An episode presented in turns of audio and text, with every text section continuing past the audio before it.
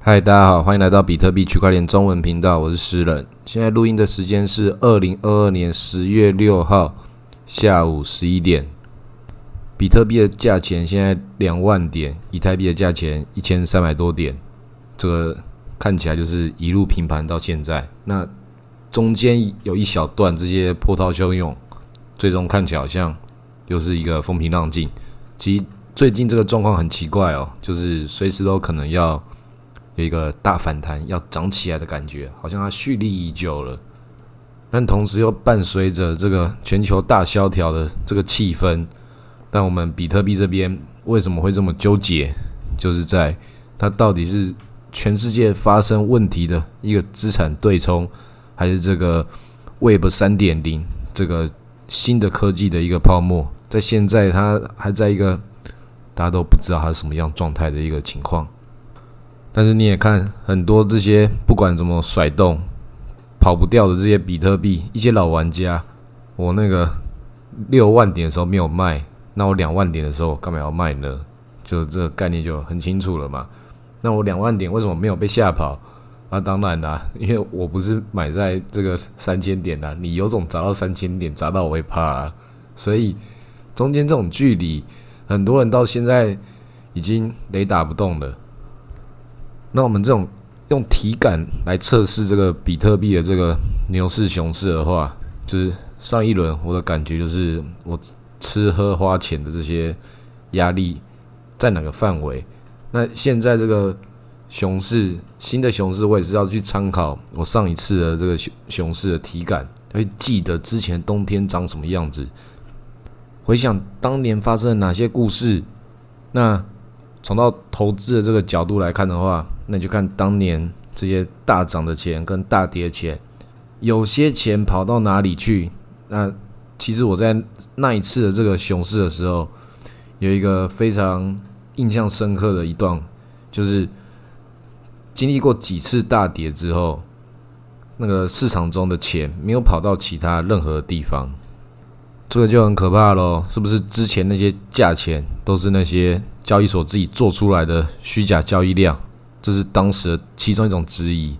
另外一种就是，是不是真的很多这种大金鱼套现之后，就是现金留在手中，没有要那个去购买其他资产？因为当时是很有这种可能的，因为当时比特币它并不算是真的是影响到这个全球市场多大的分量啊，现在它确实已经大到这个大家都已经拿到台面上了，之前说的政府都还在装，都还在这个躲躲藏藏偷偷的蓄力。那美国算是有点赶上这种末班车的感觉，那这个末班车也可以看到现在就是各种要砸砸不下来，但是他砸的也不是只有比特币，各种的所有事情都想想尽办法演出各种的戏码。那我们之前一直也有去批评美元，就是一直印钞票，然后再回收，然后回收又有好几种不同的手段，到底是加息还是那个什么债券 升, 升息之类的，各种不同的方式。那那么多的方式，目的就是要去混淆你对整个事情的感知啊，其实就是。做任何事情都是有代价，但是那些代价，他们把这个代价外包到所有的相关的美元生态系这些其他的国家，代价是全球人民一起承担，包含美国人。但是这种一直要往下杀，但是杀不动的，怎么办？要换一层皮再杀一次，这个撸羊毛要一层一层撸。所以不只是要让这个所有的商品价钱往下跌，他们要去控制住这个事情，还要变成价钱往下跌之后你也买不起，这个才叫做跌到底呀、啊！因为他们要控制的是真的是整个市场，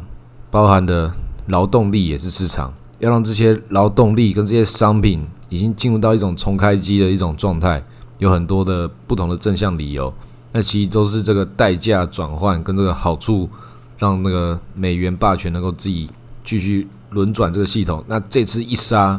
英国就开始痛了。你看痛成那个样子，马上所有东西都在暴跌。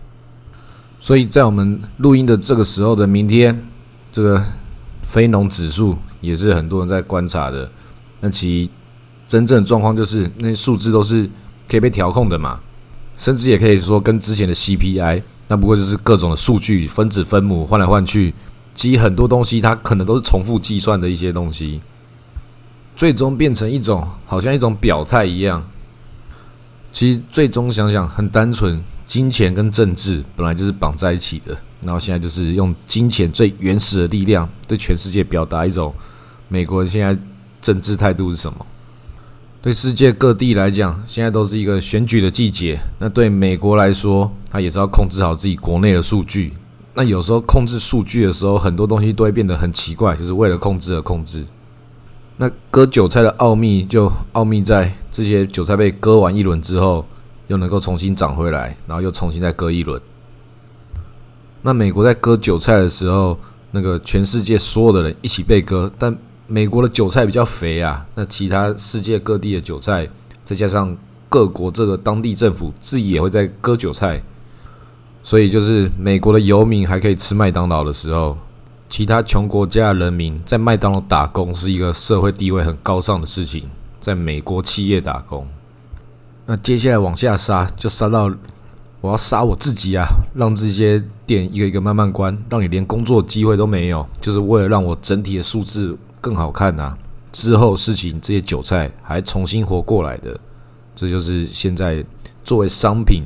这个消费力本身也是商品，劳动力也是商品，它把你作为一个冬天之后要把你汰换，重新 renew 它的这个劳动力韭菜系统，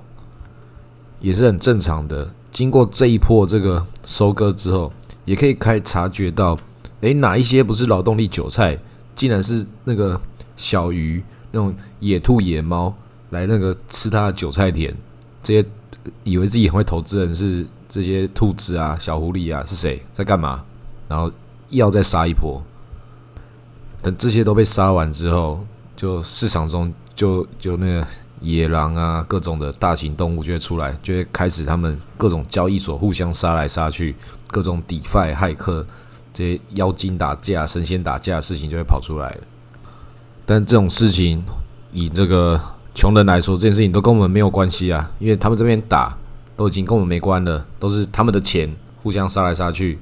只要你够穷的时候，世界经济与你无关啊。那其实很早就与我们无关了。现在比较聪明的野兔、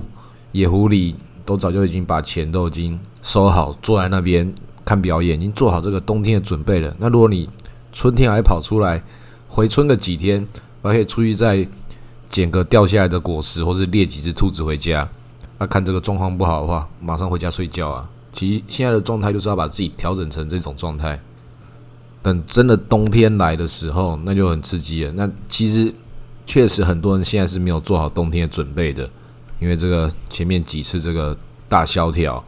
这个疫情，然后又这个暴涨又暴跌，这美国人真的很会玩啊。那现在可以玩得好的玩家，其实都是本来在其他地方也都自己玩得还 OK 的，或是真的像我一样更早投资，其实就是大家也可以看得到嘛，只要你最早比特币爆到现在，那其实这件事情都没有那么难。我还可以跟其他领域那些人是还要学的一身武艺，那其实来比特币这个世界，看一身武艺跟比特币完全抱起来，还要变成一样一样的方式、一样的地位。那当然，人家一身武艺的进来，学得比特币的心法之后，马上就会赚到更多的钱。那作为一般人，就先做好最简单的事情嘛，那些奇怪的各种不同的奇淫巧技，所有的技能之后再慢慢点。其实也可以很合理的讲，就是你在其他地方生存很困难的人，来比特币这边不会得到新的救赎啊。当然，如果没办法，我们就是活在底层很鲁蛇的人，比特币确实可以成为你生命之中做的最正确的其中几个决定。就你知道有钱人也这么做，先照抄第一大题比特币。当然，如果你是特别聪明的人，或是特别有自己的一个生存方式的，可以有不同的投资策略。但是比特币一直持有的这个条件实在太简单了。那其实还有另外一个也很简单的，就是历史之中你可以看到，大部分的资金都是会从某个地方市场好，然后再换另外一个市场，换另外一个市场去慢慢去消化它。所以有些地方牛市，有些地方熊市，其实在某些地方反而是某些领域的牛市啊。那这种比较大型领域的这个周期，当然也是会被美国这个更大型的这个美元给框架住，但是它在各种不同的这个阶梯轮动之中，这个其实也是有某种程度上的送分题。但对我们散户来说，看这两个东西这么接近，从这里移动过去，好像有赚，好像没赚，但是你真的要像那些人很赚，这直接大笔的资金有个计划性的慢慢移动，慢慢建仓，然后再慢慢抛货，慢慢玩。其实对他们来讲，这就叫撸羊毛啊。那为什么他们要出来做消息？因为对他们来讲，他们跟我们一般人一样，觉得这样撸羊毛赚实在太慢了啊！出来搞个合约赚一下，爆几个仓。他们在玩的合约跟我们玩的合约不一样，我们玩的合约是我们拆大拆小，他们玩的是玩我们在拆大还拆小。所以做投资，你要么内卷到这种细节里面，要么就是要做这个科技领域的研究功课，要么就什么都不做，就抱在那边。那有带过小孩的人都知道，你要叫小朋友坐着不动是一件很困难的事情。那其实大部分的人类全部都是儿童啊，并不是我们年纪开始变大，这个就叫变大人。所以很多人也没办法把这个资产抱着不动这件事情，即便他赚钱的，他也会觉得哇好烫哦，这个比特币怎么一直在涨啊，涨到我这个不卖有点受不了。那对你来说，如果你本来就知道它最后变什么个样子的话，那中间这都是一个过程，都是可以被遗忘的。那其实对很多人来说，为什么投资会这么困难，是因为他把投资跟赌博跟娱乐这整件事情全部都混在一起。所以你有这种赌徒性格的人，自己要去认清自己，不能说自己不是赌徒，因为自己没有什么在赌。如果你知道自己是在压抑的话，其实很多时候会在生命之中找到一个机会的时候，会觉得哦，我这个不是赌博，我这个是做了十足的功课，准备已久，就在这次给自己一个最大的救赎。所以也要警惕自己到熊市更底的时候，有的时候你就会看到这种希望的微光，那个时候充满很多的诱惑。我只在这里提醒你一下，到时候发生的时候，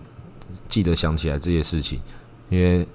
那时候真的会很痛苦啊！熊市末期，什么东西都非常的黑暗。最可怕的就是，你明明知道这个比特币明天就要涨了，可是你只能把它卖掉，因为你要没饭吃了啊！就是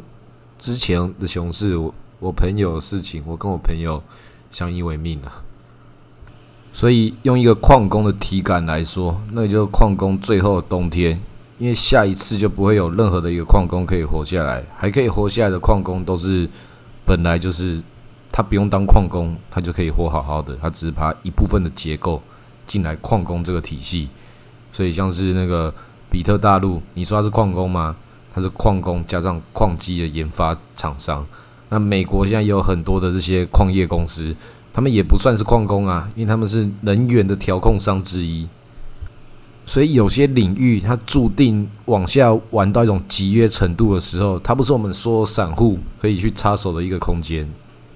但是也不能说是完全没有，必须要去做出一些准备，还有一些代价。那你可以去做出这些代价的时候，其实做任何事情它都只是一个选择而已。你在这里要钻研当一个这个很认真的矿工，还去计算那个不同的矿池的那个价差，或是不同的这个算力的那个卖给 hash rate、nice hash 之类的这些很奇怪的操作方式，还有竞标算力，然后自己也是拥有这个算力，可以去控制一部分市场。你看最后发现，那干矿工玩到最后，竟然还是要去做一些买卖的事情，是标的又不一样的，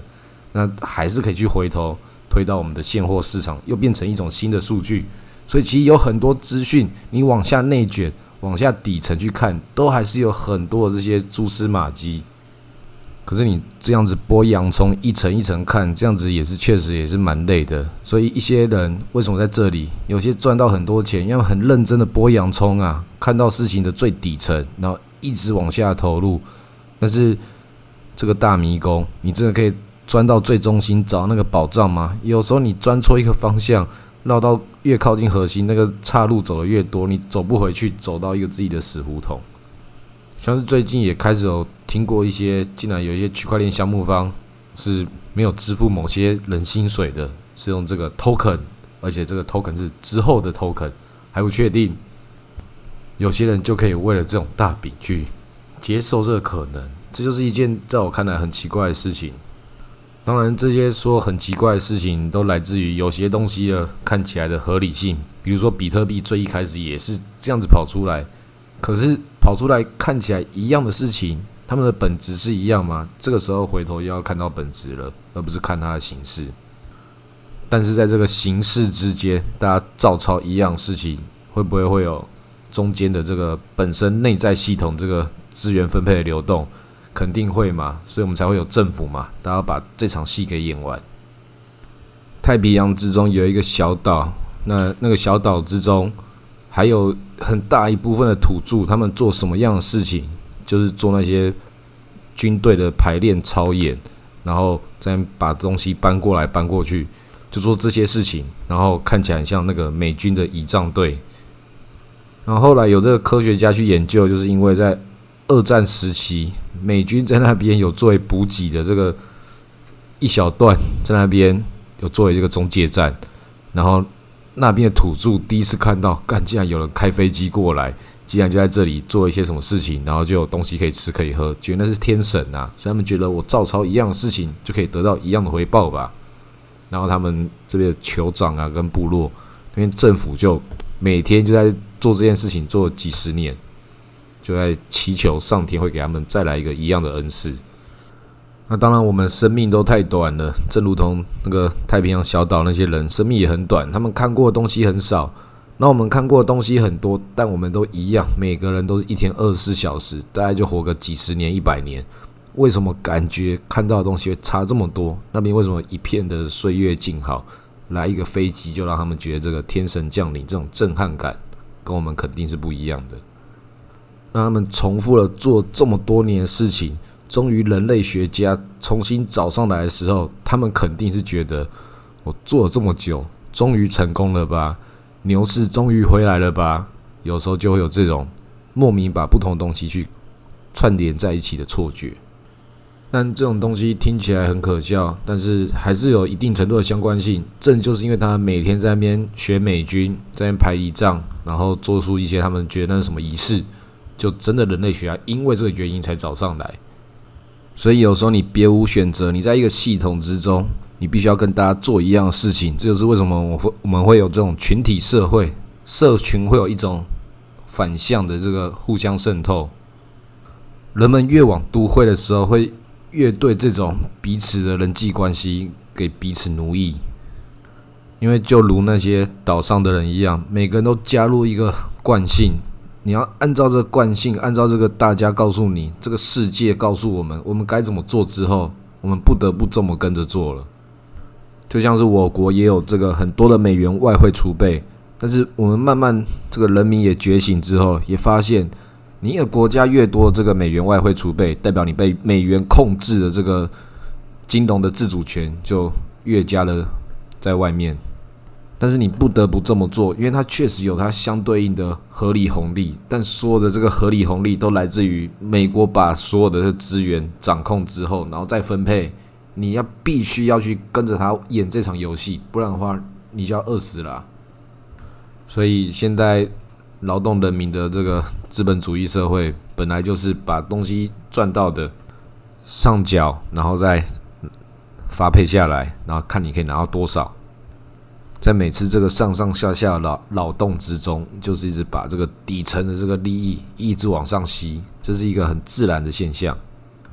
那为什么要叫大家努力呢？因为你也努力搭建这些吸管的时候，你就可以在旁边吸到这个他们留下来的这些汤汁，所以就成为这个既得利益者。那如果可以像这些 Elon Musk、 贝佐斯这些跨越阶级的人，这些吸管再巨大再渺小，他们就是穿越这个